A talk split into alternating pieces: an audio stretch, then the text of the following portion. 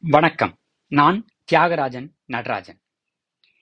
ஒவ்வொரு நாளும் நாம எந்தெந்த வழிகளிலெல்லாம் சந்தோஷமா இருக்கும் அல்லது மகிழ்ச்சியா இருக்கும் அப்படின்னு சொல்லிட்டு ஒரு பட்டியல் போட்டேன். இந்த பட்டியலை பார்த்தோன்னா ரொம்ப ஆச்சரியமா இருக்கும். சில நேரங்கள்ல ஒரு ந- ஒரு சில அச்சமும் இருந்த மாதிரியான ஒரு உணர்வு.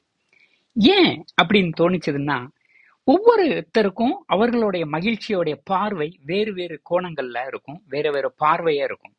பொதுவா அந்த வாக்கிங் போறவங்க நாய்க்குட்டிய கைப்பிடியில வச்சுக்கிட்டு கூட்டிட்டு போவாங்க. அந்த மாதிரிதான் மகிழ்ச்சிய எப்பொழுதுமே நம்ம கைப்பிடியில வச்சிருக்கணும் அப்படின்னு நம்ம மனிதர்கள் நினைச்சுக்கிட்டே இருக்கிறோம்.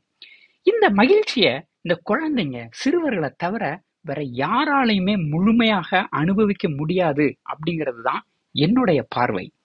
பொதுவா இந்த இளமை பருவத்துல சந்தோஷத்தை நம்ம தேடி தேடி அனுபவிக்க சொல்லிக்கிட்டே இருக்கோம். ஆனா எல்லா மகிழ்ச்சியும் ஒரு முழுமையானது இல்லை அப்படிங்கிறது தான் இளமை பருவம் நமக்கு தரக்கூடிய ஒரு பாடம். இந்த மனிதனை தவிர இந்த கடந்த காலம் குறித்த எந்த ஒரு கவலையும் விலங்கிற்கோ அல்லது மற்ற உயிரினங்களுக்கோ கிடையாது. கடந்த காலங்கிறது என்னதுங்க? கடந்த காலங்கிறது ஒரு முடிந்து போன விஷயமே கிடையாது. ஆனா மனிதர்கள் அதை எப்படியாவது கடந்து போகணும் அப்படின்னு தான் நினைச்சுக்கிட்டு இருக்கிறாங்க.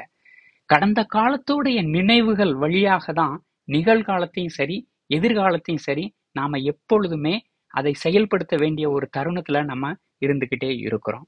அந்த வகையில மகிழ்ச்சி என்பது ஒரு வானவில்லை போல அது எப்பொழுது தோன்றும் எப்பொழுது மறையும் அப்படிங்கிறது நமக்கு தெரியவே தெரியாது. அது ஒரு அபூர்வமான ஒரு நிகழ்வு அப்படிங்கிறது என்னுடைய ஒரு பார்வை. இந்த வகையில சந்தோஷம்தான் மனிதனுடைய உச்சபட்ச ஒரு வேட்கையா என்ற ஒரு கேள்வியோடு முடிவற்ற சிந்தனையோடு உங்கள் நான் நன்றி.